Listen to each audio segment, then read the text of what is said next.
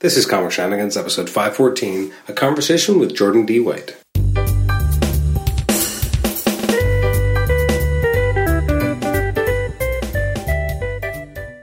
Welcome to the Comic Shenanigans podcast. I'm your host, Adam Chapman. This is episode 514. It's our conversation with Jordan D. White. Jordan is a editor at Marvel Comics, currently overseeing the Star Wars and Deadpool books. Uh, he's been with Marvel just over 10 years now, and uh, we recently sat down to uh, talk his time at Marvel working on the Star Wars and Deadpool books. Uh, a lot of fun stuff in this conversation, a lot of interesting insights. Uh, Jordan was a, great interview to have, and I'm really excited for everyone to uh, finally get a chance to listen to it. congratulations to Jordan as well, as he just recently had his uh, his uh, his first baby was born. Uh, I think just this past week. So uh, congratulations to Jordan. And uh, this was recorded uh, prior to that, prior to sleepless nights and all that fun stuff that goes with fatherhood. but let's jump right into the conversation with Jordan D. White. Jordan, welcome to the Comic Shenanigans podcast. How are you doing today?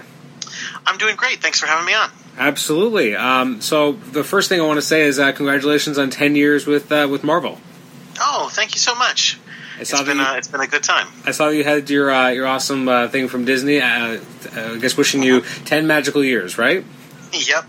Uh, technically, I we weren't with Disney the entire time, but they count True. since I started at Marvel. Even though uh, uh, Marvel joined up with Disney partway through, so still. I was going to say, so they actually so they retroactively counted as part of the Disney family. Yep. Yep. That's pretty nice. So, how did you become part of this this this big family?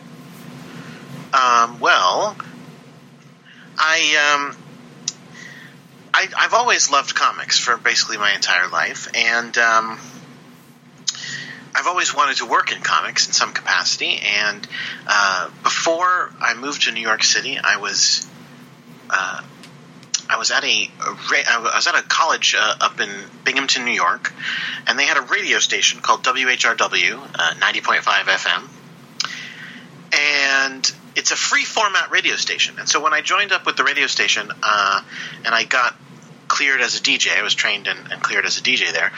I didn't want to do a um, just your average uh, college radio uh, show. They had a radio theater department, uh, although it wasn't super prominent. Like there weren't. It was mostly people just goofing around and like doing doing comedy bits and stuff, which is terrific. But I wanted to do like a full on radio show, and so. Um, because I because what I wanted to do most of all was be telling stories, you know, in, in whatever format I could. And since I had this uh, this platform, I said I'm going to use this to tell stories.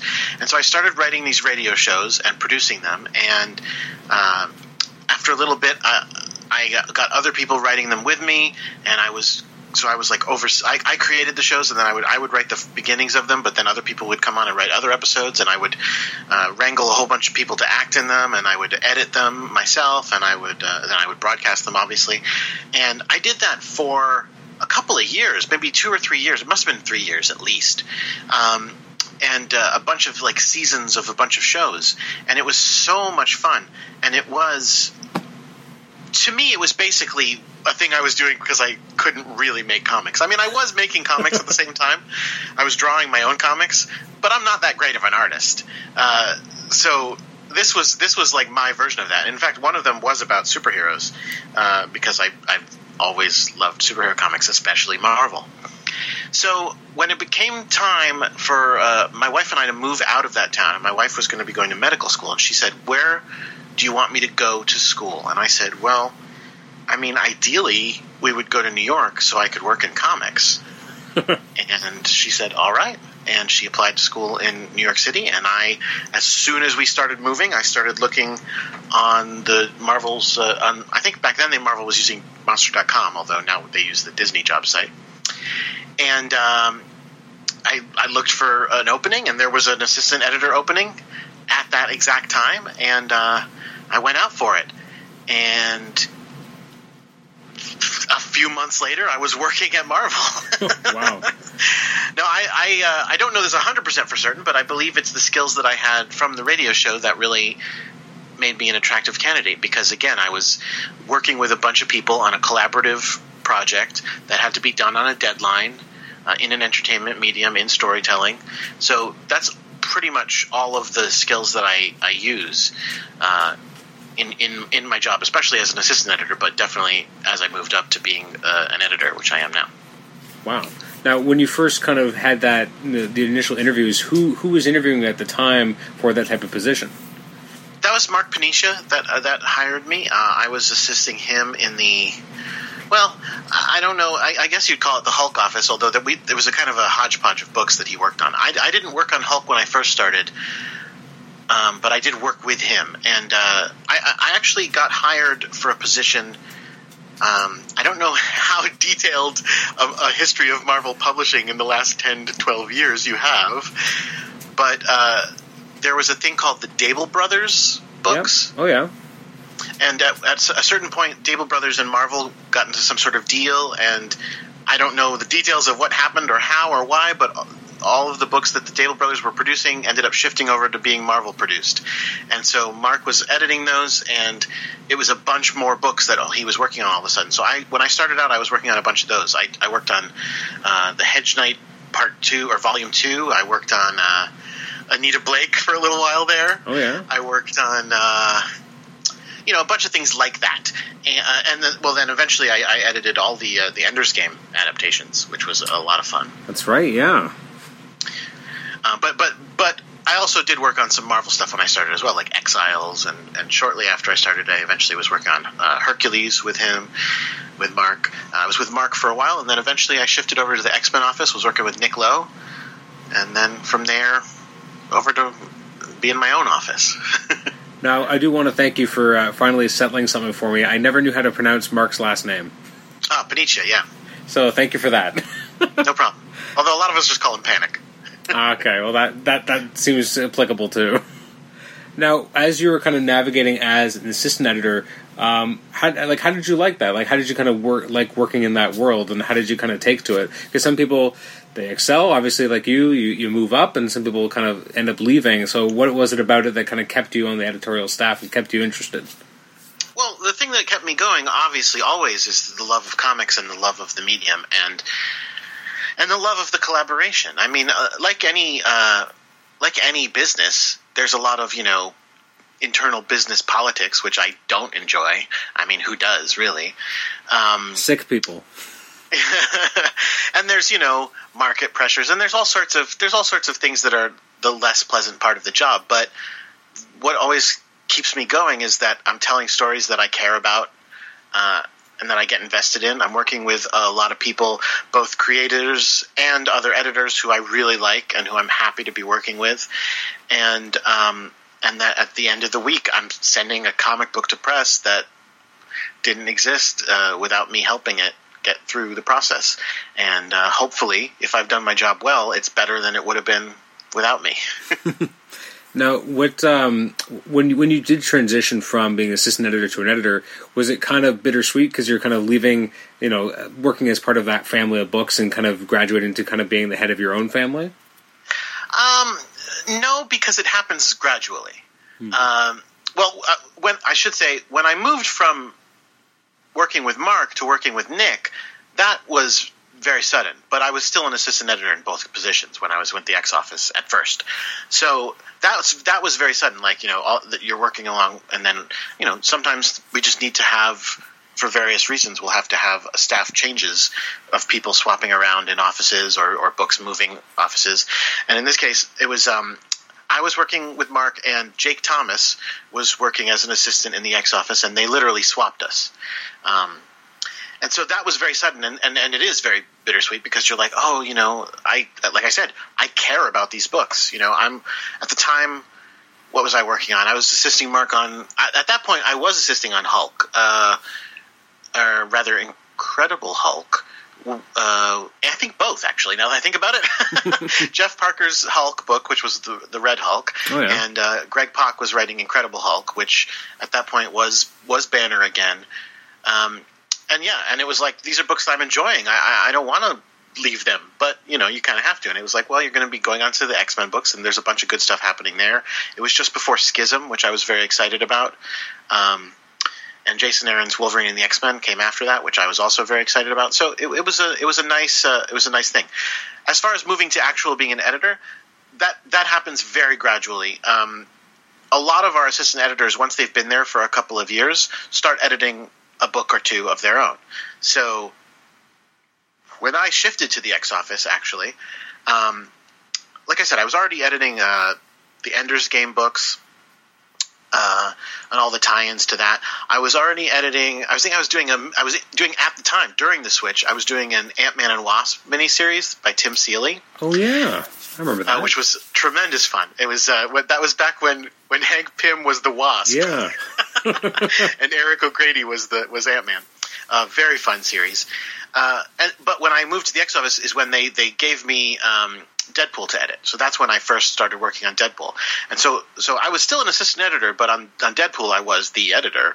Uh, and over time that just increases. So more and more of the books I'm working on are books that I'm editing, and fewer and fewer of them are ones I'm assisting on. Mm-hmm. At some point in there, I became an associate editor, and then. Uh, around the time that I started editing the entire Star Wars line of books, uh, in addition to the Deadpool line of books, was when I was uh, made a full editor on my own. Now, what was that like when, I mean, Deadpool goes from being a book to being like a franchise, and you're kind of head of this franchise, which is obviously a, a pretty big deal these days, especially with the success of the movie, and it's such a, a, prominent part of Marvel's publishing. What is it like to kind of suddenly have this this whole array of Deadpool satellite books? And it's it's uh, it's it's I don't want to say dizzying, but it's definitely uh, like oh my goodness, like look what's happening. Uh, you know, when I started on Deadpool again, it was Dan Way's Deadpool, and for most of my time on that run with Dan, I, basically since the beginning, we've been doing since I or since the beginning of my time on Deadpool, we've been doing 18 issues or more of the main Deadpool series. Mm-hmm. Um, so it's always been a pretty hectic schedule on the main book. But when I was working with Dan, I don't think I did any side miniseries at the same time. I might be mistaken.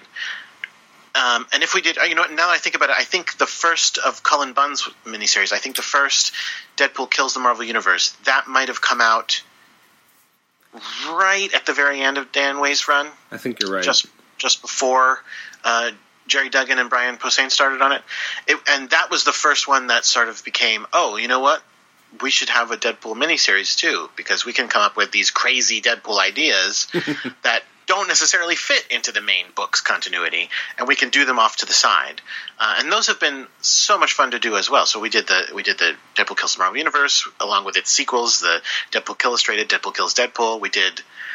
Oh, geez, so many. Deadpool Secret Secret Wars, Night of the Living yep. Deadpool, Return of the Living Deadpool, Deadpool versus Carnage, Deadpool versus Thanos, Deadpool versus Punisher, Deadpool versus Gambit so many, so many. Uh, Deadpool's Art of War, um, and uh, and yeah, none of them would quite have have fit into the main book, but uh, as their own things, I think they've all been so much fun to work on.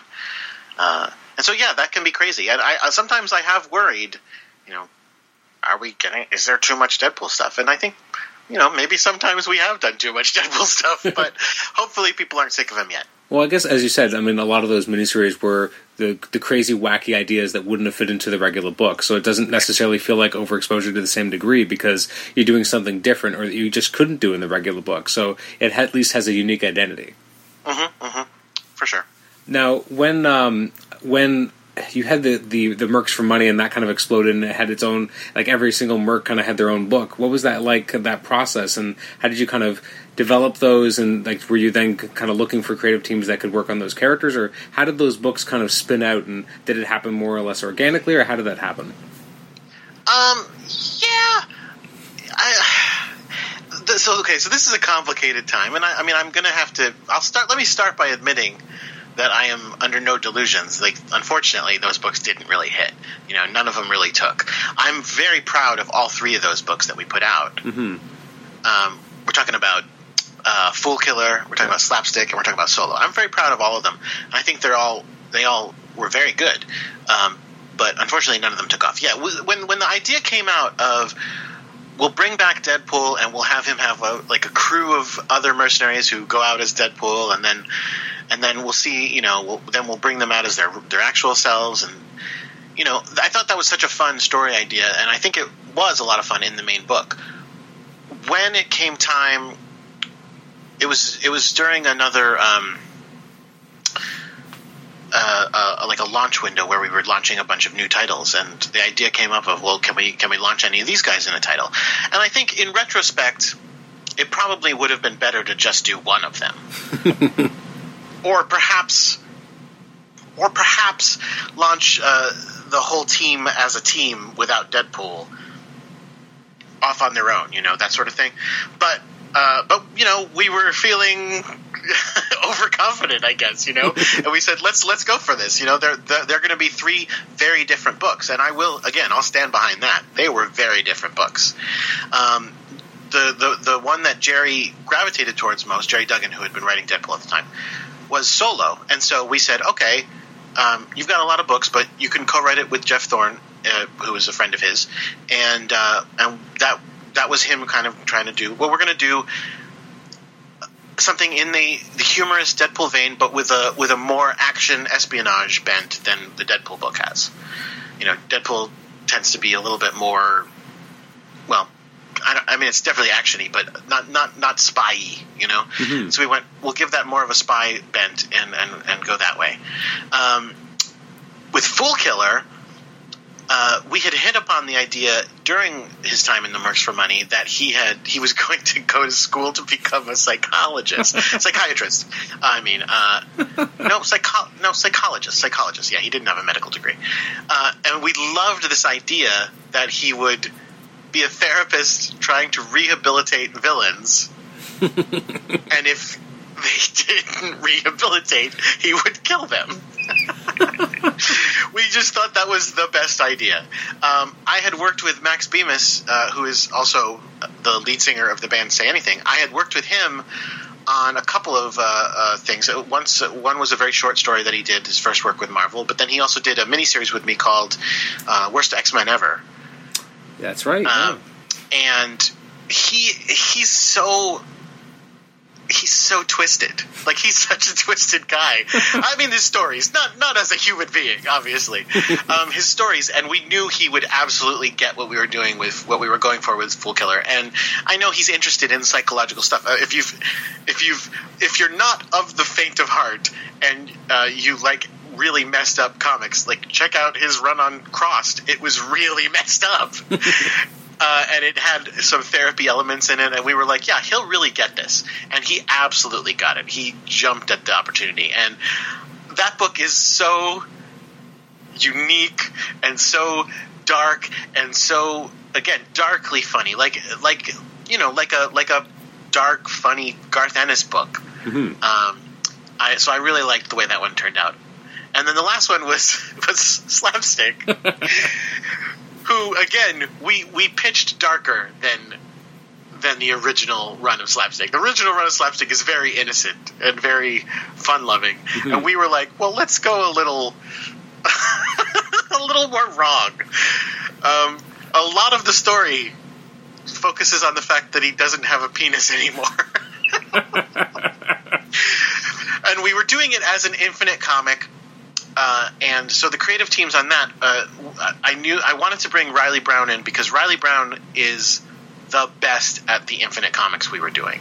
Oh, yeah. um, Infinite Comics, if you don't know, are they were digital comics that had this like unique storytelling element where it was built to kind of utilize the uh, the Comixology um, guided view guided view, but instead of like moving around a page, it just goes from page to page. So sometimes, you know, you'll click it and it looks like a character has walked across a room, you know, because mm-hmm. the room is still the same, but the character has moved. And things like that. That's just one example, but we did way cooler things than that. Absolutely. Uh, we we had done a really successful one uh, called Deadpool: The Gauntlet, and Reilly drew that, and he is so good at thinking in that method. So I said, let's bring him in, and he co-wrote it and drew the layouts for it with uh, and, and co-wrote it with Fred Van Lente, who is uh, again another writer I'd been working with on and off. I, would worked with first back on Hercules a zillion years ago, mm-hmm. and uh, I think Fred described it as a book, uh, a, a, comedy superhero book for people who think Deadpool's too highbrow. I think that was pretty good. That was a pretty accurate description. It ended up being again a really funny story about him trying to get his his manhood back and uh, accidentally being responsible for turning lots of other people into cartoons that didn't deserve it and th- there ended up being a lot of fun cartoon you know parodies or, or satires, if you will, mm-hmm. uh, in that that was, was, so much fun. Again, and so all three of these books, none of them sold incredibly well, unfortunately. But I think all all three of them are are books that I think I feel like were creatively successful, and I I stand behind them. I, I think they were good stuff. Well, that's a mark of a good editor. You stand behind your books, right? Uh-huh. Otherwise, they shouldn't uh-huh. have existed. Hopefully, you won't find the ones I don't stand behind. uh, I want to go back to Deadpool for a second. Um, sure. When uh, when Way left the book and you guys were readying the kind of a new launch, what was the process like of finding the new team to, to take on the character as the character was again starting to get more of um, of a presence and more of a you know it was starting to get more ink basically like it was really starting to have more of a, a presence in the in the Marvel publishing. What was it like to kind of find out that new creative team? Sure, sure. Uh, well, casting a book is probably the most important job of an editor um, because if you can get the right casting on a book, you almost don't have to do any more work. if you can get a, the perfect combination of writer and artist and, and every level of the creative team, everything just works perfectly, and a book comes out that is so great. I mean, obviously, you do your best if you if you if you, if you need to guide it along the way. Now, that's rare that everything is perfect, but casting is is important for that reason because that's the, the opportunity you have to, to, get as close to that as you can. Um, so we always think a lot about it. We'll, we'll, we'll think about who's available and what what writers and artists would be good for a book, and a lot of it is. I think Tom Brevoort likes to say that it's not it's not science so much as it's alchemy. You know, you're you're you're you're trying to imagine what would happen if I added this element to that element and what will come out. And it's not you know, it's not going to follow the perfect recipe. It, it, it's it's something that you're going to be surprised by. Um, in the case of Brian and Gerry, uh, they had pitched a they, they met Axel at uh, Axel Alonso, the editor in chief, at a San Diego Comic Con one year, and they had pitched us a miniseries, which uh, we did not do. We at one point we were going to do it. We were like it was a Deadpool mini, and I wonder if I I mean I'm allowed to say what I want. I wonder if I should say what it was. I guess I will because we didn't do it and we don't have any plans to do it. It was a kind of like a lone wolf and cub series with Deadpool where hmm. he gets accidentally stuck with a baby and uh, you know hijinks ensue. and it was a really fun sounding book, and we were we were thinking about doing it at one point, and then for whatever reason it fell through. So then when the time came to bring on a new writing team, we remembered it wasn't that long ago that, that this had happened. We remembered that and went, oh, those guys came up with something really good. Let's see if they want to. I think I think when we first approached them, we might have even said, "Let's see if they want to do that story," oh. and and do the comic. And uh, you know, Gerry has always been a, a, a fountain of ideas. So he, him, he and Brian came back to us with a bunch of other ideas, and we were like, "Oh, these are good too." And in fact, I think we ended up combining a couple of them. Because yeah, yeah. Now that I think about it, two of them we used because one of them was the dead president's idea, which is the the presidents have all been all the dead presidents have been resurrected and Deadpool has to kill them all again, which we did as the first arc. And one of the other ideas was uh, the Deadpool has a, a, a, female Shield agent stuck in his head with him. Hmm.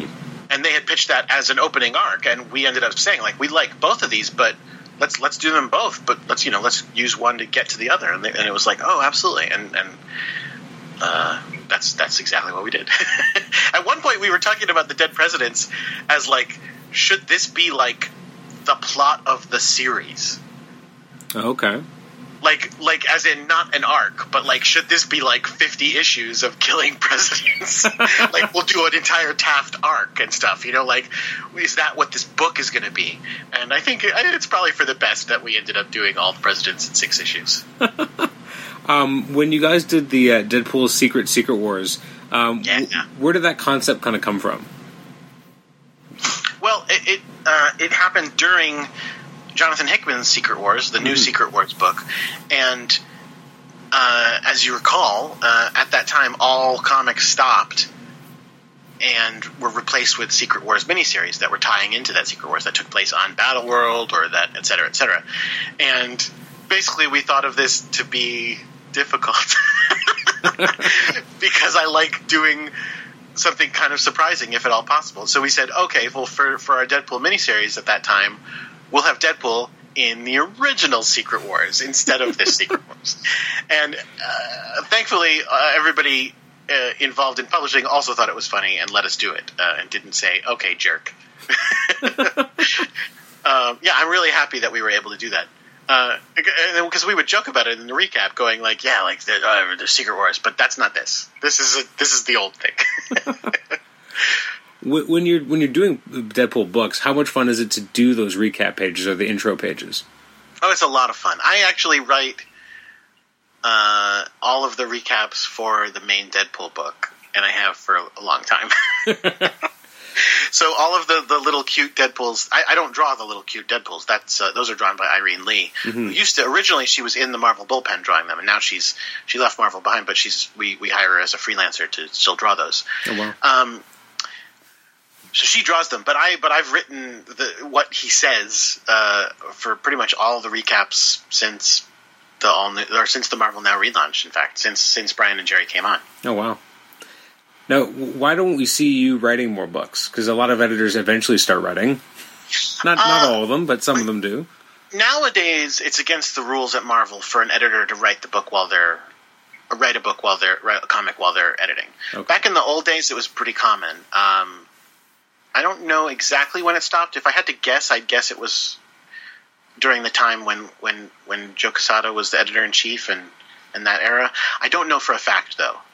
Um, and in fact, now that I say that, it's funny because he actually was writing books relatively recently. but internally, uh, that's not. It's it's very frowned upon. Um, but yeah, like back in the old days, obviously, they people would just edit each other's books. They'd go, "I'll edit your book, you edit mine." um, uh, but that being said, there are definitely former editors who write books uh, in the industry. So, you know, if I ever leave Marvel, um, I, I, would definitely be interested. Like I said, I used to write uh, the, my radio shows and, and, write and draw my own comics, uh, mm-hmm. which was a lot of fun. Uh, that being said, I don't have any plans to leave Marvel anytime soon. So fingers crossed, I won't have to. Okay. Um, a question on Deadpool with the most recent run where you've had those interspersed 2099 issues. Where did that kind of concept come from? Was it to space out the arcs? Was it to add a different flow? Or because that's very interesting and unique. And then when you guys collect it in trades, you end up you know having those particular issues form that own story. Yeah, yeah. Uh, well, that came to because in the previous volume we had done a similar thing, but not not one story. We had done what we had called the flashback issues, mm-hmm. which all claimed to be um, originally it came from doing it as a one-off idea, and then we did it once, and then we loved it so much we were like, we're not stopping this. Um, it was issue seven of Brian and Gerry's Deadpool. Uh, we we claimed in the recap page that it was a an inventory issue that was done sometime in the late 70s early 80s and was shelved and never published and that we were running behind so we're going to publish it now um, and it was an issue where Deadpool, where it was, it takes place kind of during the Demon in a Bottle uh, storyline, where Deadpool is literally hired by an actual demon to make sure that Iron Man does not sober up. um,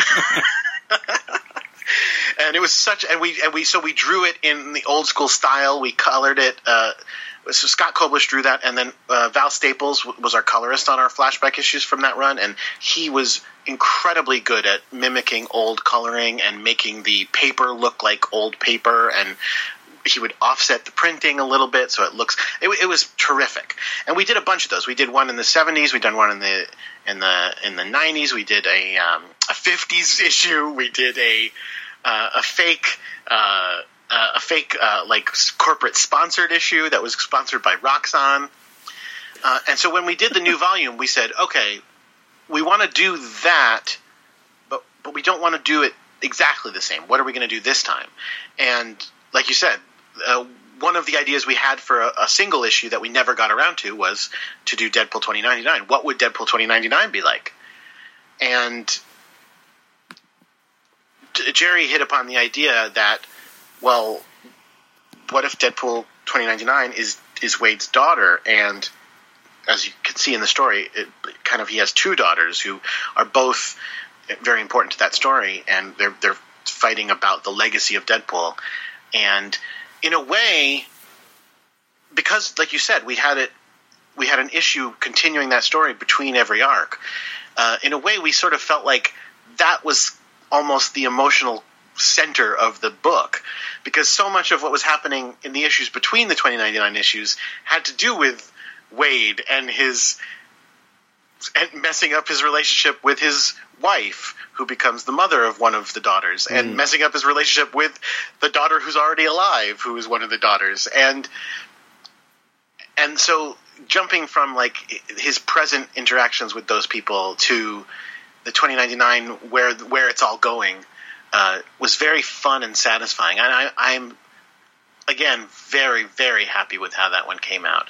I I kind of wish we would have been able to do a Deadpool 2099 like like series or do another series of it afterwards. I, I, unfortunately, I don't think it's likely anytime soon. But that being said, if if readers enjoyed it, write into us and tell us that you want to see it. And I've seen that work before, so please.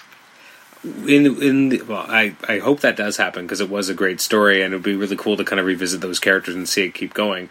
Um, with the recent Secret Empire tie-ins, um, the, those are first of all really really well done and really interesting and really kind of push the character in different ways. Uh, the death of, or the when he kills Phil Coulson, that issue Yeah. was outstanding. Um, but that's kind of a, a big move to have. I mean, that's a character with a lot of visibility. So, how did you guys kind of orchestrate that, or get the, I guess, the ability within the offices to be like, I'm going to get Coulson and I'm going to kill him?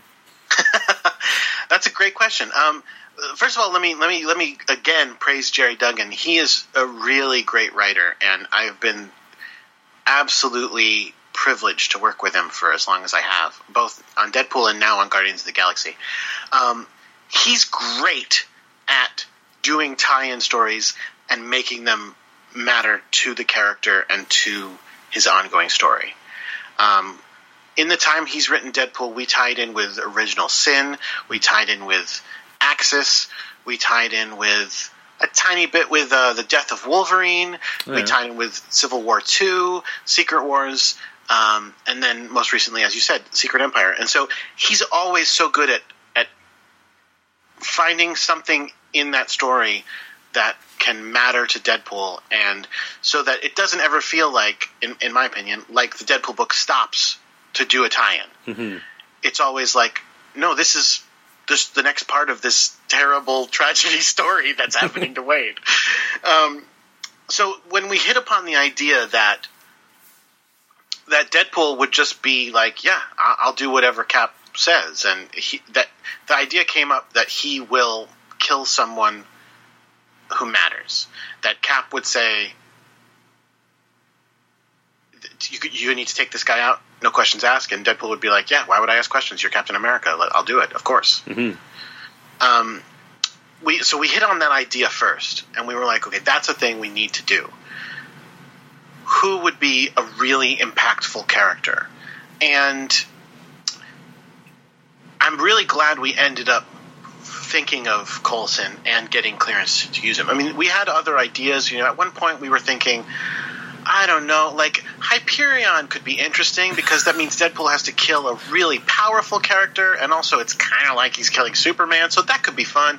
but I don't think it would have had the same kind of impact because, you know, he's not as he's not necessarily that popular of a character, but also like it's part of it is that Coulson is such a generally liked character and a good guy character. Like you know what I mean? Nobody he's not really distrusted, even though he's a spy.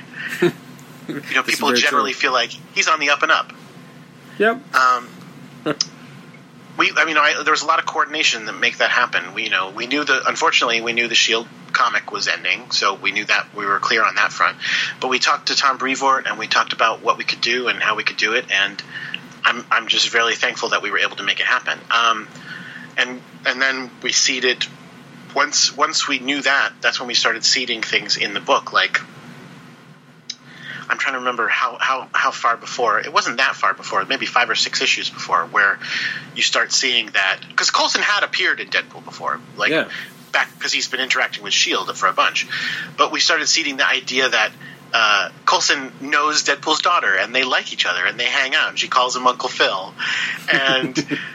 Uh, and then we, and, and, again, as we got closer to Secret Empire, we started seeing him being suspicious of Cap, um, so that you know Cap would have a, a reason to to call in uh, a hit on him. I, yeah, I'm really proud of how that worked out. I think I think it worked very well, and it was I think very surprising to people. I think a lot of people thought, "Oh, Coulson's figuring this out." Deadpool, he's going to like team up with Deadpool, or he's going to convince Deadpool, and they're going to turn on him, and they're going to be good guys. but it's like, no, no, Deadpool. Why would Deadpool question Captain America? That's the guy he trusts. That's the, literally the only guy who's ever said, "Hey, Deadpool, you're worth something." True.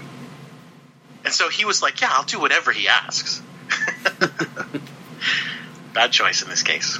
Now you brought up the fact that you know the the Deadpool book has t- dovetailed into a lot of crossovers.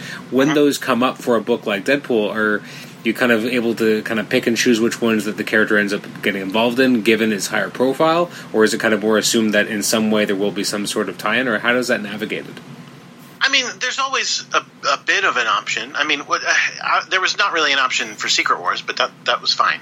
Uh, that was such a big thing, we and we knew it was coming a long way away. Mm-hmm. Um, generally speaking, you know, they'll prefer that we try to tie in if if it's a thing that they're looking for tie-ins for. Um, but it's not mandated. I'm trying to think if there's any we didn't tie into in that time. I mean, of the really big ones. Uh, Fear itself was before Gerry and Brian's run. We did a Deadpool Fear itself miniseries though, but that was that was back during Dan Way's run. Um, I'm trying to remember. AVX was just before uh, Gerry and Brian's run started, and, and, Deadpool didn't tie into that. But I think since then, I feel like we've tied into all of the like big stories. Mm-hmm. And because, and, and, like I said, it, a lot of it just is because Gerry is good at that. You know, he, he's he's been present at. He's usually at the Marvel retreats, and we talk about them, and he hears them, and he's he's a great, you know, he's a great yes and guy. you know, he he's great at at at hearing that story and going, yeah, yeah, I can go along with that. Where did the idea come up for him to take over all the uh, Guardians of the Galaxy and the uh, the new all new Guardians of the Galaxy? Um, I think it was Axel's suggestion. I'm not hundred percent clear on that. because uh, in fact, uh, so I, I, came onto the Guardians books before Gerry started on Guardians, but top secret, the reason I came onto the Guardians when I did is because uh, they knew that I was going to be working on it with Gerry as well. Okay. So, uh, so we were already like prepping for it back when I was working on the last whatever it was nine months of, of Brian's run. Um, yeah, what what brought it up is again because uh, because he's so good at writing things that are both uh, truly adventure stories with emotional content in them, but also are really fun and funny. And that's something that's so prominent in the movies. And I know, obviously, uh, it's not 100% the way that things were back in the the annihilation era of uh, the Guardians when this team was first conceived, mm-hmm. but the movies have shaped so much of what people think of this book as. And I think, speaking to Gerry's Guardians, I, I, think he's doing a very good job of wedding those two ideas of uh, of giving you a book that has the fun and the feel of the movies, but also acknowledges and and harkens back to story wise those uh, those Annihilation era Guardians stories because. Uh, you know, he because again he knows all that stuff. He he's familiar with those stories, and he's familiar with the '70s stories that a lot of these characters come from. And he, we while we did when people saw that oh it's going to be the same team as the film and and oh even there's a baby Groot people went oh they're just doing the movie and that's not true uh, we're definitely again we were definitely doing that in an acknowledgement of the movie because there's a big movie absolutely that a lot drew a lot of attention but it was 100% a thing that I think Gerry then justified in story. Groot's not a baby for no reason. Uh, there's a, a, there was a mystery we recently revealed. A spoiler if you don't want to know this, but we recently have revealed that the reason he's small is because the gardener attacked him, chopped him into bits, and has grown himself an army of, of evil Groots. Um, the Gardener being one of the elders of the universe, if you don't know that. He's like, I realized like- I was he's- dropping the name the Gardener like it was a common knowledge. No, no. I mean, I, I know who that is, but a lot of people don't because he's one of that kind of the most forgotten um, elders. Yes, yes. Uh, so that was a that was a fun reveal we, we got recently. So so he so the guard and the Guardians have been like wondering like we don't know why Groot won't grow back. Like normally, if if this happens to him, he, he would grow back to normal. But he's been small for a while, and we can't figure out why. And now they know why. It's because of the gardener. Um, yeah, and, and like I said, so Jer- Gerry, I think, is doing a great job of marrying all of those things uh, in that book. I absolutely agree. Now, last year, a book that kind of felt like, how did this not happen before, was Spider-Man Deadpool. Now that's a great example of I told people if you want this to happen, tell Marvel, and we were inundated with emails and tweets, and you know that is a because you demanded it book. Absolutely, hundred percent. Now, how did you c- cajole Joe and, and Ed to get back together? That is mostly because they are they were they both missed Deadpool and working with each other. Uh, I actually went up to Ed McGuinness at New York Comic Con a couple of years ago. And I told I had told him through email, I need to talk to you about something. I need to talk to you about something. And he was like, "Okay, great." And I um, went over to talk to him, and I asked him about a project that he turned down. Uh, so I'm not going to talk about what that was, but I, but I, I asked him about a project. I said, "Oh, we really would love you to do this," and he was like, "Oh, no, I, I don't really think that I, I would fit. I, I don't think that's my style. I don't want to do that." I was, I'm really sad though because I, I was really hoping you were going to ask me to do some Deadpool, Oh, and I was like. Oh, I mean, if you want to do Deadpool, I'll find a way to get you to do Deadpool. and he was like, Yeah, I'd love to. And I think, I might be mistaken, but I think he might have even said it would be great to do more Deadpool with Joe Kelly. And Joe was also at the con. And so I went over to Joe and I was like, Listen, man, I don't know, I don't know what it would be, but you know, Ed's interested in doing some Deadpool. Would you ever be interested in going back to the character? Maybe for at the time, I was thinking maybe for an OGN or something, or or or some sort of Deadpool project. And he was like, "Yeah, absolutely. I, you know, I think I think I still have things I could do with that character and, and fun we can have with that character." And then for various reasons, it, it didn't happen right then. You know what I mean? Like there was other there was other stuff for Ed to do at the time. There was other stuff. Joe was Joe's always busy. Joe's got so much going on. Um, but I told people about the idea, and they were like, "That's a cool idea. I just don't know if the, it's the right time." Relatively shortly thereafter is when, again, like I said, we were getting deluged with people saying, "I want to read a Spider-Man and Deadpool comic. I would absolutely buy that every month if you were putting it out." And that, like I said, that's very persuasive to people uh, when we actually get like a, a quantity of uh, of contact from people. And uh, and so I was talking with Nick Lowe, who co-edits the book with me since he's the Spider-Man editor. And like like I said, Joe had done great work both on Deadpool and on Spider-Man in the past. Uh, we had both worked with him. So when I brought up the idea of what, wait, what if we had Joe and Ed do this? Nick was all for it. Nick was also a huge fan of Ed's work, having worked with him uh, a bunch of times. And we were absolutely like, yes, let's make this happen. And I'm so glad we were able to do it. I uh, now I will say, in a perfect world, we would have had more of the issues come out uh, in a row. that that book had to skip around a little bit. Uh, I, again, I'm very proud of all the, the, the fill-in stories we were able to get, and we got some really fun, uh, like celebrity writers to come in and do stuff, and uh, really fun concepts for issues.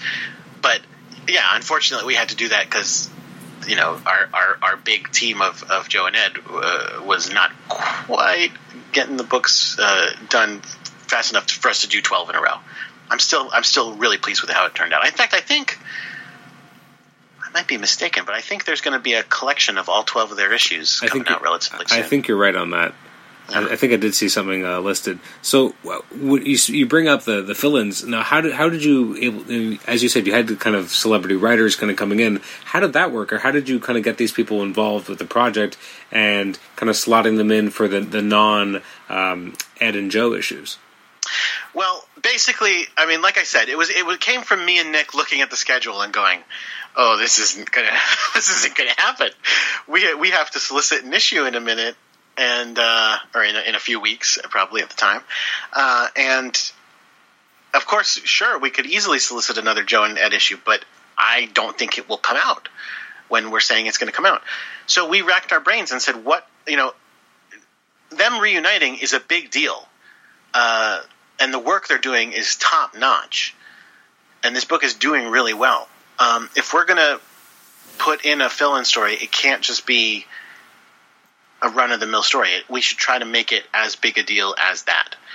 And um, I'm trying to remember what the first one was. Again, a lot of them were people that I had had contact with for other reasons. So uh, Scott Aukerman, who does the Comedy Bang Bang podcast and at the time was doing the Comedy Bang Bang TV show, um, he's a big comic book fan, and I knew that he had come by the office one time to say hi to everybody and be on the Marvel podcast. Uh, and in addition, he had written a short story for me on one of my Deadpool issues. Just a uh, it was actually a, if I remember correctly, he did a short story about Scott Adsit. Oh, really? about Shield Agent Scott Adsit, which originally Scott Adsit was supposed to write, but he had to beg out because he was too busy. So we got Scott Aukerman to write it instead, who is friends with Scott Adsit. That's funny. Um, so anyway, I knew he was interested in comics, and so we said, well, let's let's reach out and see if we can get him to do it. Um, uh, and then I think we what was the next one? The next one we did was another of our our fake flashback issues. We had Gerry Duggan do a fake old Amazing Spider-Man issue where where where, where Spider-Man meets Deadpool while while covering the uh, what is it 1967 Democratic Convention. That's right. Yes. uh, ridiculous, ridiculous premise, but again, very, I think, very well pulled off. Scott, uh, Scott Koblish, the artist, did his uh, absolute best to do a Ditko impression. And again, Val Staples colored it to make it look very, very old school and very fun. Uh, I was very happy with that one. And I think then the next one after that was the Penn Jillette one. And again, we were uh, we were racking our brains, going, "Who can we get to do this?" And I am a huge Penn and Teller fan. I have loved them for my entire life, and I had um, I had had some some communications with Penn over Twitter before, and so Nick was like, "Just reach out," and I was like, "Yeah, all right." I mean, he, of course he'll say no, but I'll, yeah, what's it going to harm? Mm-hmm. And he did not say no. He was so excited, and uh, so we got the issue where Penn and Teller meet uh, Spider-Man and Deadpool, and and. Uh, I, am It was. It was literally a dream come true. I, I cannot believe that happened.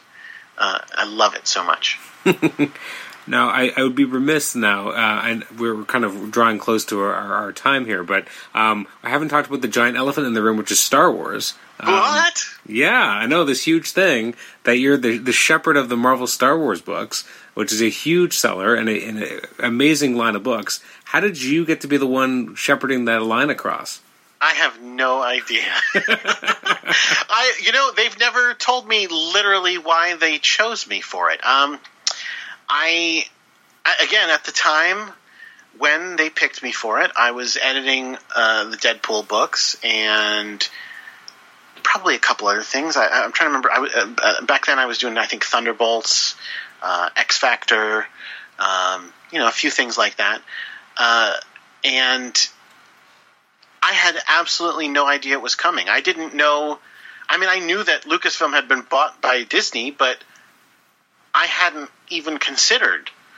Well, what does that mean for the comics? Um, you know, partially because you know there were other Disney comics published by other other companies, and those had never moved. So uh, I, I I literally never even asked the question: Will Marvel publish Star Wars comics? Mm-hmm.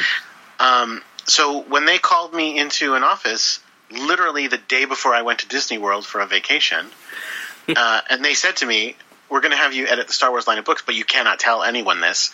I had no idea it was coming. I was completely bowled over. Um, that being said, again, uh, it's it's been an absolute honor.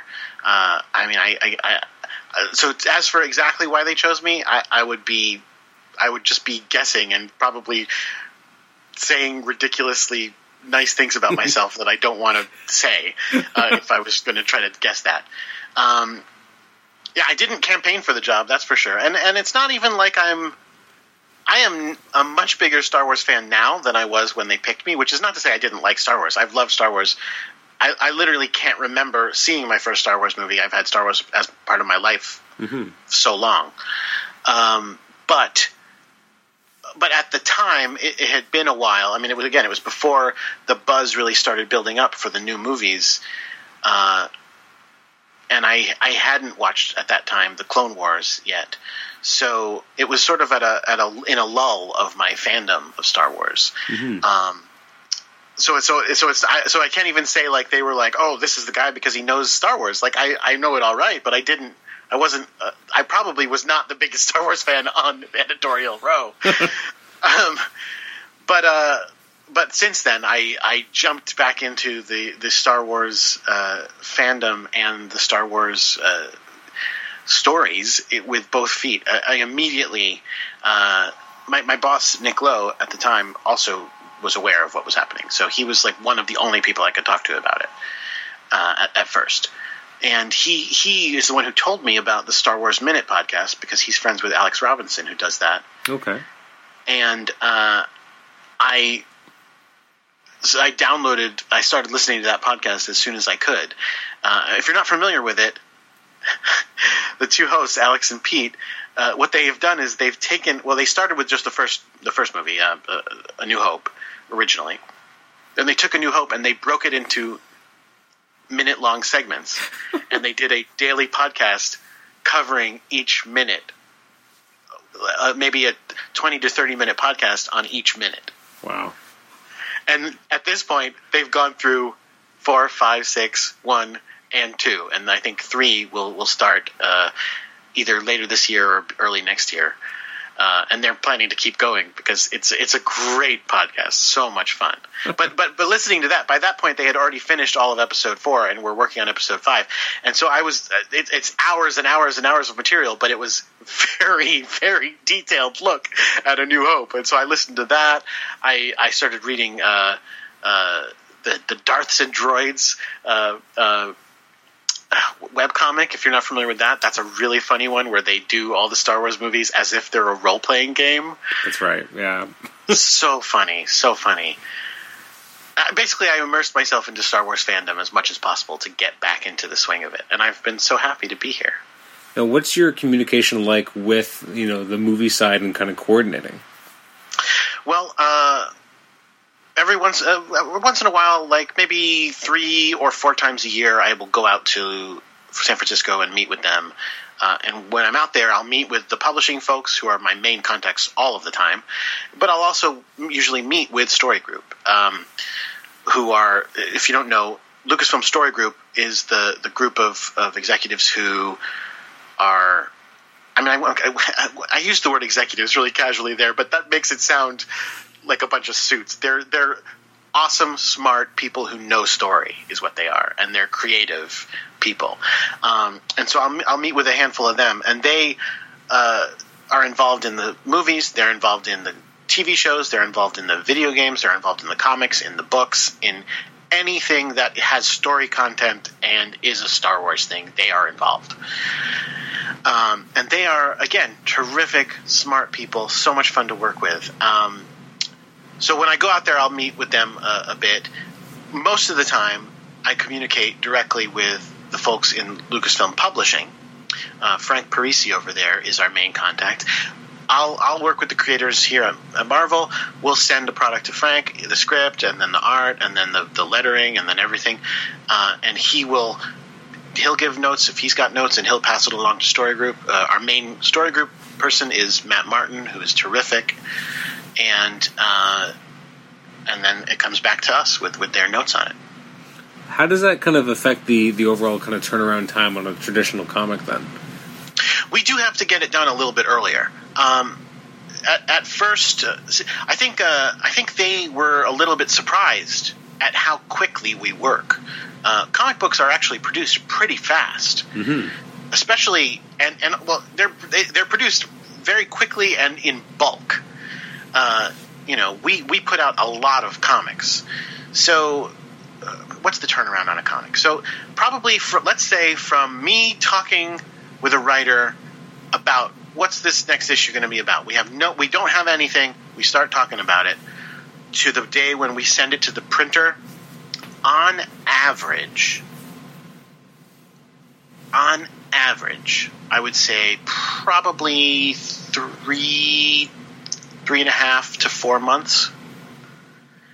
And like I said, that's an average. So there are definitely books that take longer than that, and there are books that are shorter than that. I try not to do that, but but it happens quickly. And uh, on on a lot of our books, we will work right up to the deadline as much as possible. On Star Wars books, we can't do that. On Star Wars books, we, with Lucasfilm, we have worked out a system where we we get our things done earlier than we would normally, and they actually, in turn, are turning around their notes faster than I think they would normally as well, knowing how quickly we work. Um, and uh, and we've worked out and made that system work pretty well. So so yeah, I mean again, it's not that much earlier, but usually a Star Wars book will probably be pretty much done a week before we need to send it to the printer, whereas a Deadpool book will be done like the day we have to send it to the printer. Now, when when you launched the first Star like the Star Wars ongoing, which is obviously part of the big kind of return to Marvel, uh, you know, the, where those comics kind of first started back in the day.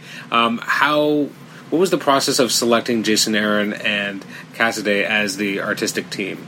Because um, were there a lot of people kind of pitching for it? Where did you have kind of a clear sense of who you wanted? Like, how did that work? Because that was a you know a big thing to be launching, and uh, you know important to the company as well. Absolutely. Uh, well, as soon as we it was announced that we were doing Star Wars books publicly, uh, definitely a lot of people sent in emails to to well, probably not to me because I don't think it was announced that I was going to be editing them very first thing, but probably to Axel and to probably everybody, to Tom Brevoort, to Nick, everybody, uh, saying, "Hey, uh, you know, just so you know, I'd be interested." Um, that said, I, that wasn't that wasn't really a factor in, in our decision making. We we pretty much knew most people would be interested in doing Star Wars stuff. Uh, when we first pitched to Lucasfilm before we had a creative team in place, we brought them uh, kind of an assortment of here's a bunch of writers some of what you know of the caliber that we'd be talking about. Here's a bunch of artists of the caliber we'd be talking about. You know, uh, and among those was Jason Aaron, and among those was John Cassaday, and for ourselves at Marvel, that that was who we wanted on the book. Like we knew that. Uh, we knew we wanted it to be Jason and John. Um, it was just a matter of hey, what do you guys think of these people? And they were like, oh, yeah, these people are all really talented. And then we were like, great, we're thinking this one and this one. And they were like, that sounds awesome. And then we, we talked to Jason. He was immediately thrilled. We talked to John. He was immediately thrilled. Because that's the thing. All these people are huge Star Wars fans. I mean, they really are. Um, we were fortunate enough that, who was it? Let's see, who was it? It was Jason, John Cassaday, Kieron Gillen, myself, CB Cebulski, and Axel Alonso all uh, got to go to the Lucasfilm archives on Skywalker Ranch, which is the place where they keep like their big collection of Star Wars costumes and props and you know matte paintings and like all, all of that stuff. Wow. Uh, it was so amazing. And again, every single person there was totally geeking out. every single person there was like beaming like a like a high beam car. Like because oh, okay, oh, and I, I, should mention, so I said Star Wars. There was also there the Lost Ark was there. You know, Indiana Jones's costume was oh there. Um, uh, we saw an old uh, like like I, I, don't want to say rotting, but you know, you know how like the uh, the, the, the the rubber monsters over time uh, mm. and aliens and stuff they will like deteriorate. Yeah. So we saw some deteriorating monsters, but including uh, a deteriorating Howard the Duck was there.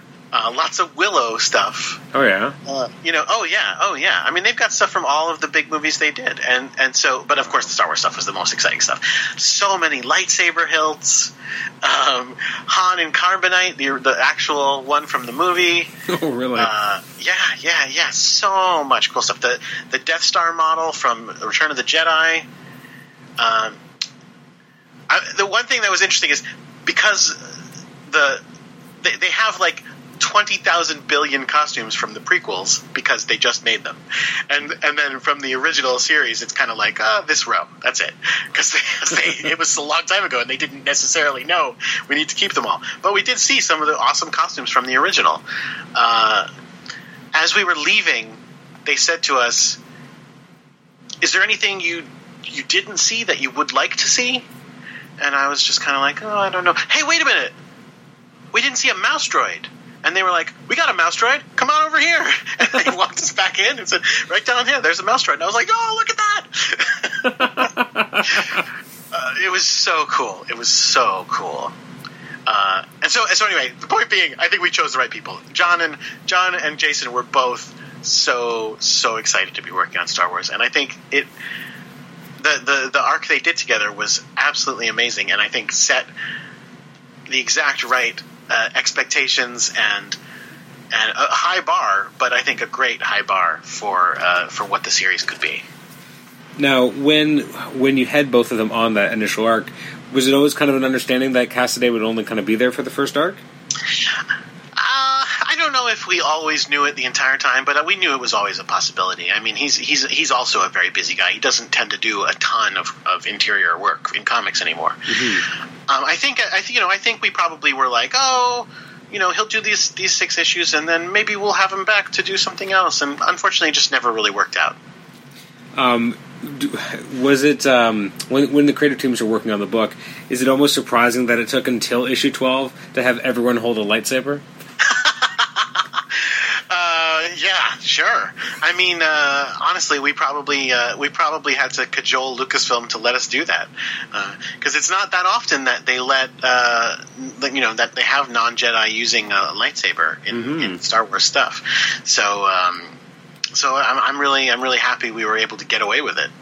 Yeah, I mean, especially because you know you have people who would never normally like wield them. Like Chewie with a lightsaber is really cool, but also like what?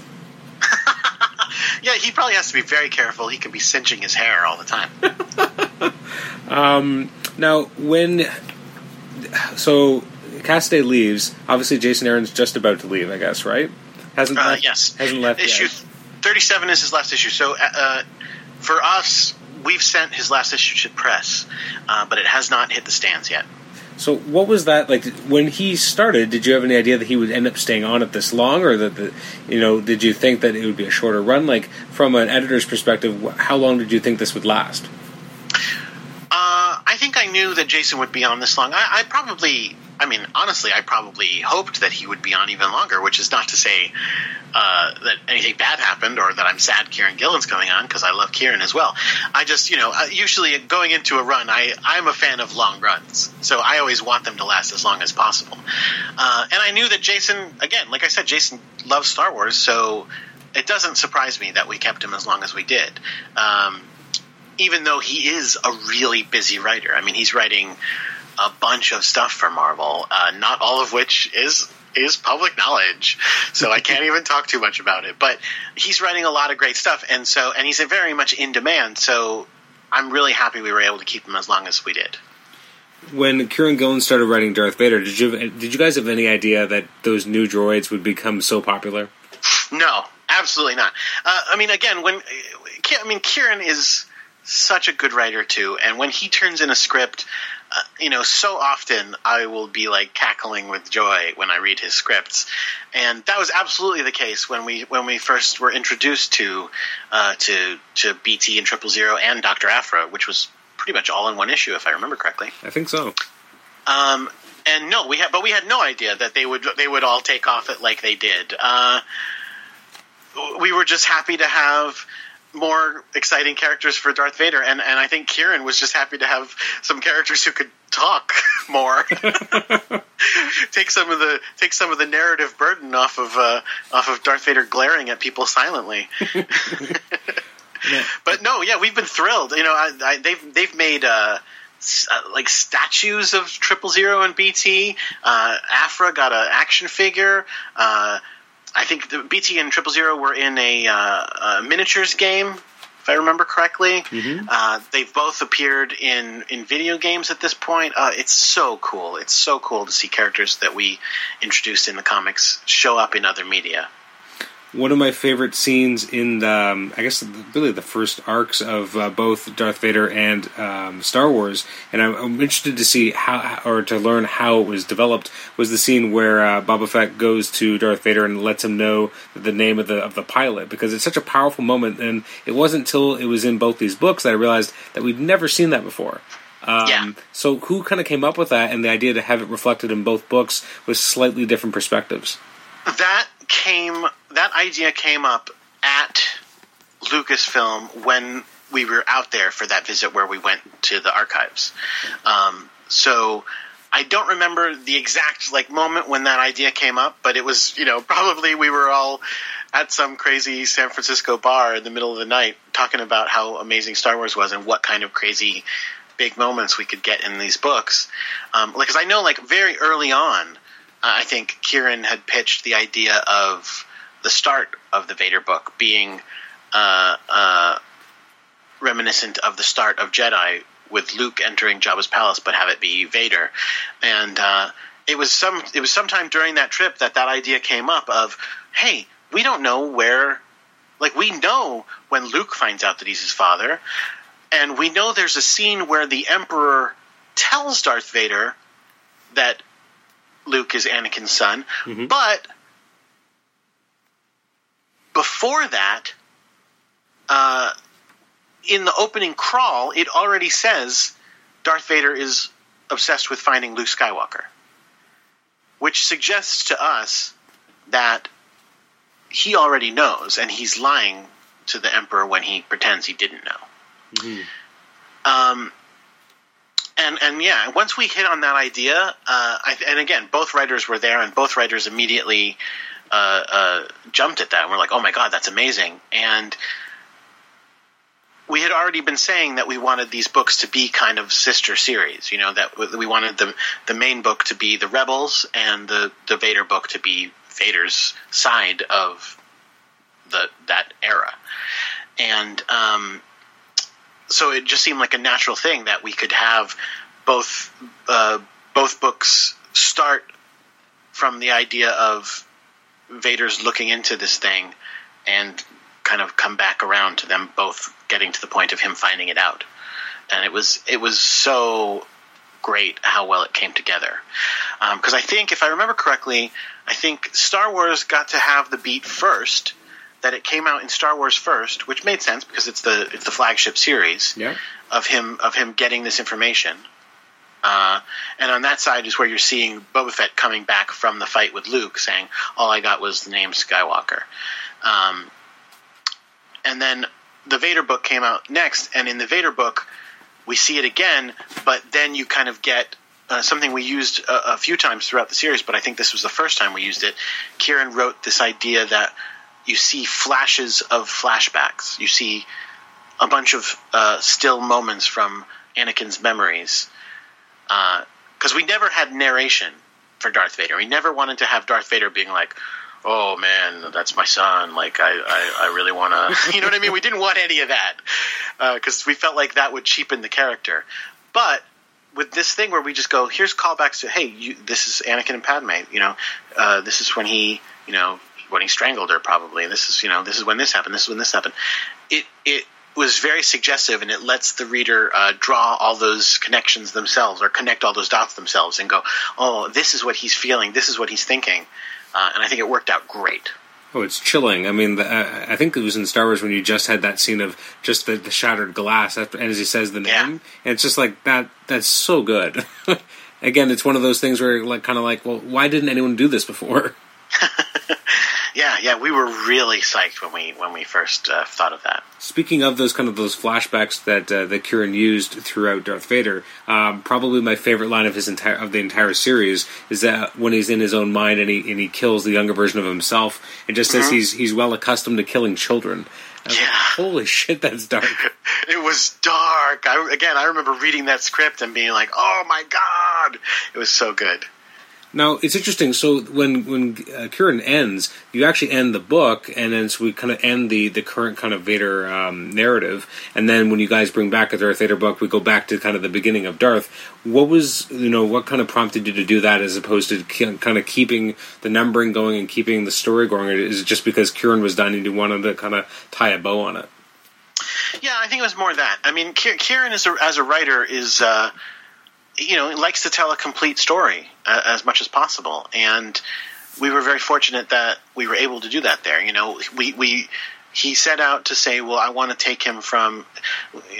One of the things we said a lot about about Vader is that in A New Hope, he answers to a lot of people. He he, um, you know, there's a lot of uh, generals and and you know military guys who are not afraid of him. You know, they kind of tell him off. You know, and you know, including Tarkin, uh, among others. Whereas when we see him in Empire, he pretty much walks around with authority all the time. If anybody mouths off to him, he just murders them. Uh, and so we said, well, what what happened there? What why? What's the difference? What happened? And uh, and I think Kieron did a great job of actually of tying it into that emotional thing because one of the things that I, have said about it is that uh, we you know we talk about a new hope, right? And Luke is the the new hope for the Force and for the Jedi and all these things, but it's also a new hope for Vader because mm. Vader had lost anything and everything that he cares about. He had absolutely nothing. He was just kind of going through the motions of being terrible because it's all he had. Uh, when he finds out Luke is his son, all of a sudden he has something to care about. He knows he's been lied to, and he knows, and he thinks I can I can have Luke and we can, you know, I don't want to say be a family. That makes it sound a little too cheesy, but you know what I'm saying. Mm-hmm. We can rule the galaxy side by side. Um, and I think that motivates him to kind of take back control, and he starts all of his like manipulations of of what's going on, and also, and then we tie that in with like the uh, the emperor kind of testing him uh, with with the other. Uh, with Cylo and Cylo's creations. And by the end of that, Vader's able to rise up and be the commanding Vader of Empire, being in charge of the Executor, be in charge of of a lot of of the military. He's he's overcome uh, Tag, who was put in in charge of him during the Vader series. Um, and so, you know, with that story done, you know, yes, we could have continued it from there, but in many ways, we'd already accomplished what we wanted from that era of Vader.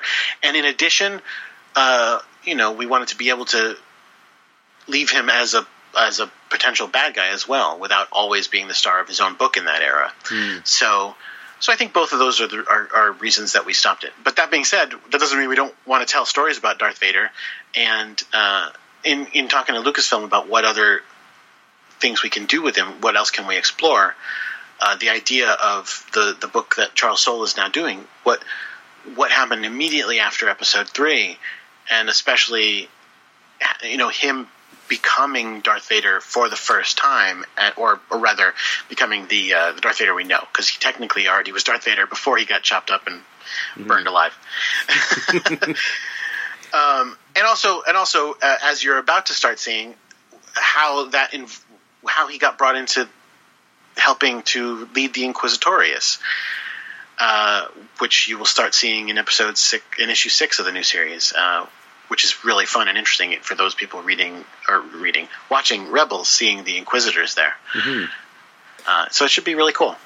No, that's interesting too. That um, you, you guys had you know the Darth Maul book and the Darth Vader book, and it's very interesting that you know you have these characters set in and around their original appearances, uh, both you know apprentices to the Emperor, but in very different places, but having kind of interesting, almost parallel stories um, of kind of kind of trying to figure out who they are.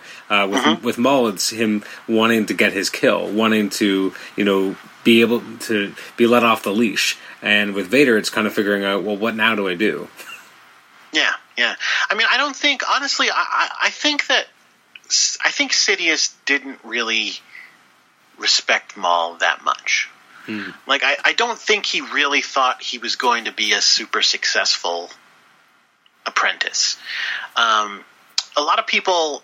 I've seen people arguing about this online about this whole thing of, oh well, in the new Darth Vader series, you're saying the Emperor is like, you have to go kill a Jedi and get their uh, uh, kyber crystal and and use it to make your new lightsaber. Whereas Darth Maul already has a lightsaber with two red kyber crystals, and yet he's saying he's never killed a Jedi. What's the deal there? That's a mistake. And I, I don't think that's a mistake. I think that's. I don't think he gave Darth Maul that test because I don't think he really thought this guy's going to be in it for the long term. Hmm. Like I think he was like, I'm honing this guy to be my attack dog, to be my you know my missile that I fire off in a specific direction when it's when the time comes. But I think he thought of him as kind of expendable. I mean, I, I, I don't know for sure. I don't know for sure that he was already grooming uh, Dooku, but I suspect he was by Mhm. that point. Well, and I guess Skywalker obviously is has a more importance as a, as a you know prophetic character, um, Mhm. so it makes sense to be like take that a lot more seriously Mm-hmm, mm-hmm. as opposed to someone who's not part of a prophecy. Right. Um, a question I had about the end of Darth Vader: if if Doctor Aphra and her you know her her droids hadn't become as popular as they did, do you think it? I mean, this is a kind of a what if, but do you think you guys would have stuck with actually killing her off at the end of Darth Vader as opposed to letting her live? Um, probably. I remember that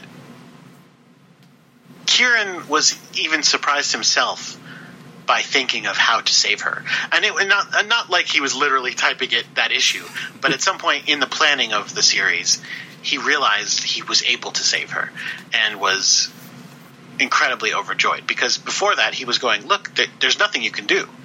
If Darth Vader is going to kill you, that's it.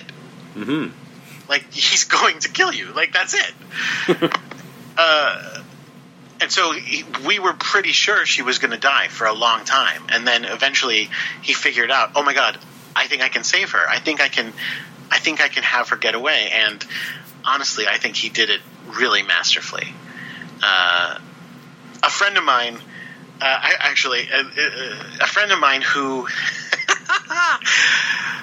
who reads digital comics. He reads his comics. Uh, he buys them on Comixology. Okay. Uh, read that issue, and I don't know if you remember, but for the last issue of Darth Vader, we set that up as like a post-credit sequence. The the That's right, the, yeah. the, the the comic ends, and then we have the credits page, and then after that, you turn a page again, and then you find out that Aphra lived. Uh, my friend did not do that he, he was reading it digitally, so he didn't physically feel I have another ten pages left of this comic or whatever it was. So he went hit the credits and went, "Oh, the end. Wow, that was a sad comic." And uh, like he messaged me, and I was like, he was I was saying about like, "Oh, it's sad about Doctor Aphra," and I was like, "What do you mean?"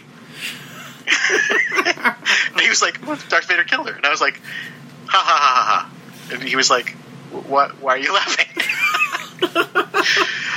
Uh, it was pretty delightful. Pretty delightful. That's funny. Yeah, I hadn't thought about it. Yeah, if you're reading digitally, you'd have no way of knowing that. Wow, that's funny. Yeah. I guess that's a that's a drawback to only being digital. Yep. Yep. Yep.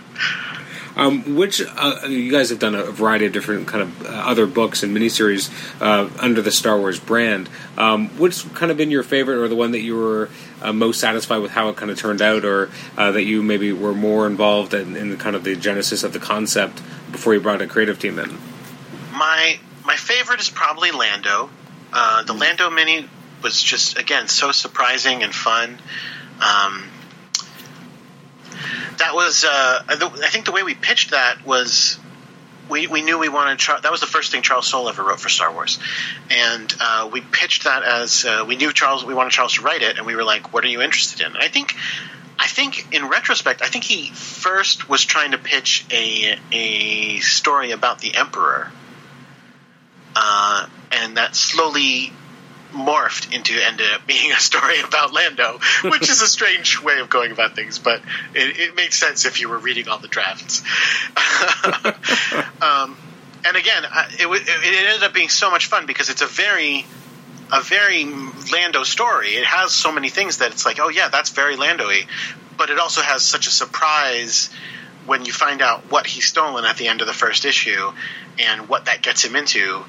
And uh, in addition, I think people were very surprised by the emotional ending of that one. Mm, absolutely, um, yeah.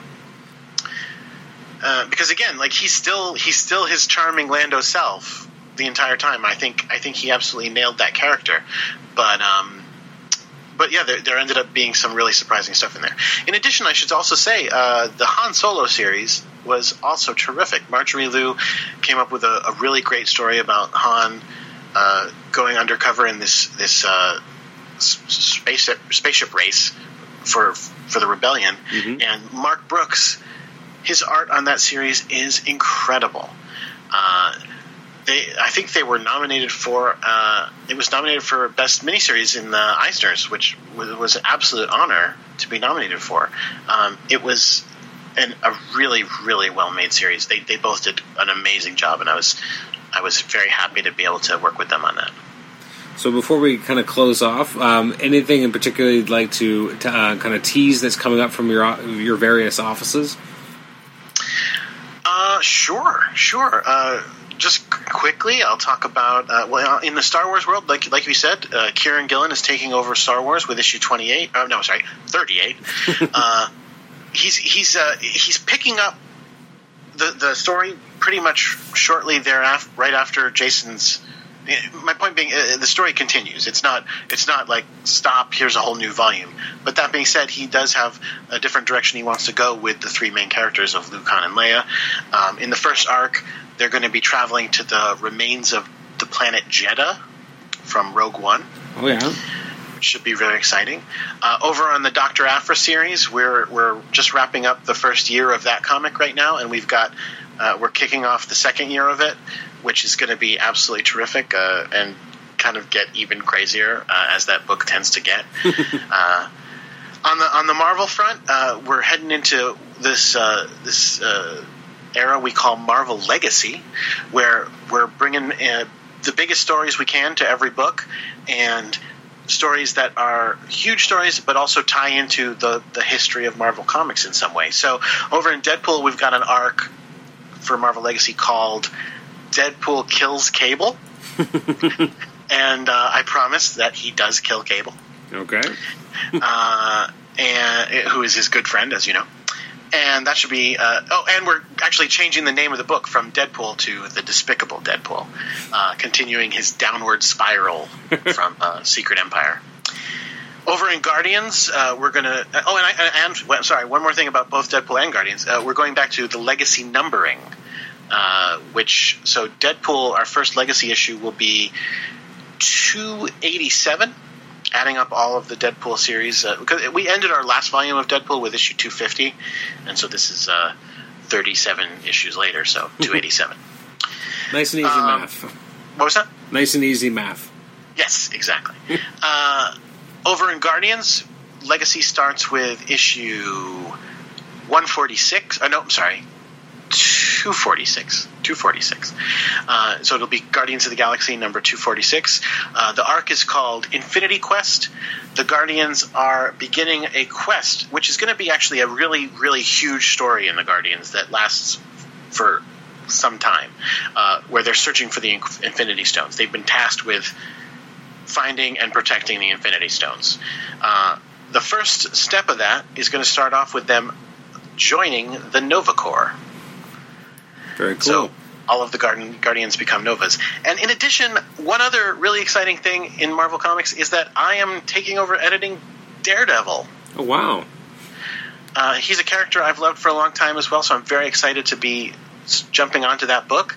And uh, the legacy arc of that starts with issue. Oh, geez, because I'm so new to that book, I'm gonna have to.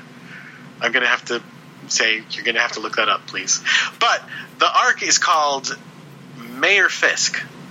Very cool. and I think people can probably guess what that means. now, a question. So, how did how did Daredevil become part of your orbit? Uh, you know, every once in a while, uh, workloads need to be shuffled. You know, uh, it was it was it was being edited by Mark Paniccia, and I, he just has a lot of books right now, uh, and he's got a lot of books starting up, and he's got two. Uh, he edits two twice monthly X Men books, X Men Gold and X Men Blue, That's among right. other Yeah. tons of X Men books and Hulk books and all sorts of things. So, um, so they, they just needed to clear something off his space, and uh, I was more than happy to volunteer to do Daredevil because I I love Charles Soule, who's writing it, and I love the character. Excellent. Well, you know, thank you so much for uh, for taking a lot of time out of your day today to, to talk about um, you know your, your time editing at Marvel, and again, congratulations again on ten years with the uh, the Magical Family. My pleasure. My pleasure to be on your podcast, and my pleasure to work there for ten years. Do you uh, do they do they do a fifteen year, or do you got to wait till twenty? I think that they. I think they do give us. I think we might not get a plaque. We might get a statue for 15 years, if I remember correctly. Yeah, so that's pretty- exciting. That's pretty cool. Yeah. Well, not too shabby at all. Well, again, thank you so much, and we'll hope to uh, have you back on maybe in the future to talk a little bit more about how uh, how Deadpool and Star Wars are, are faring in the in the comic book landscape. Sounds terrific. Excellent. Well, thank you so much. My pleasure.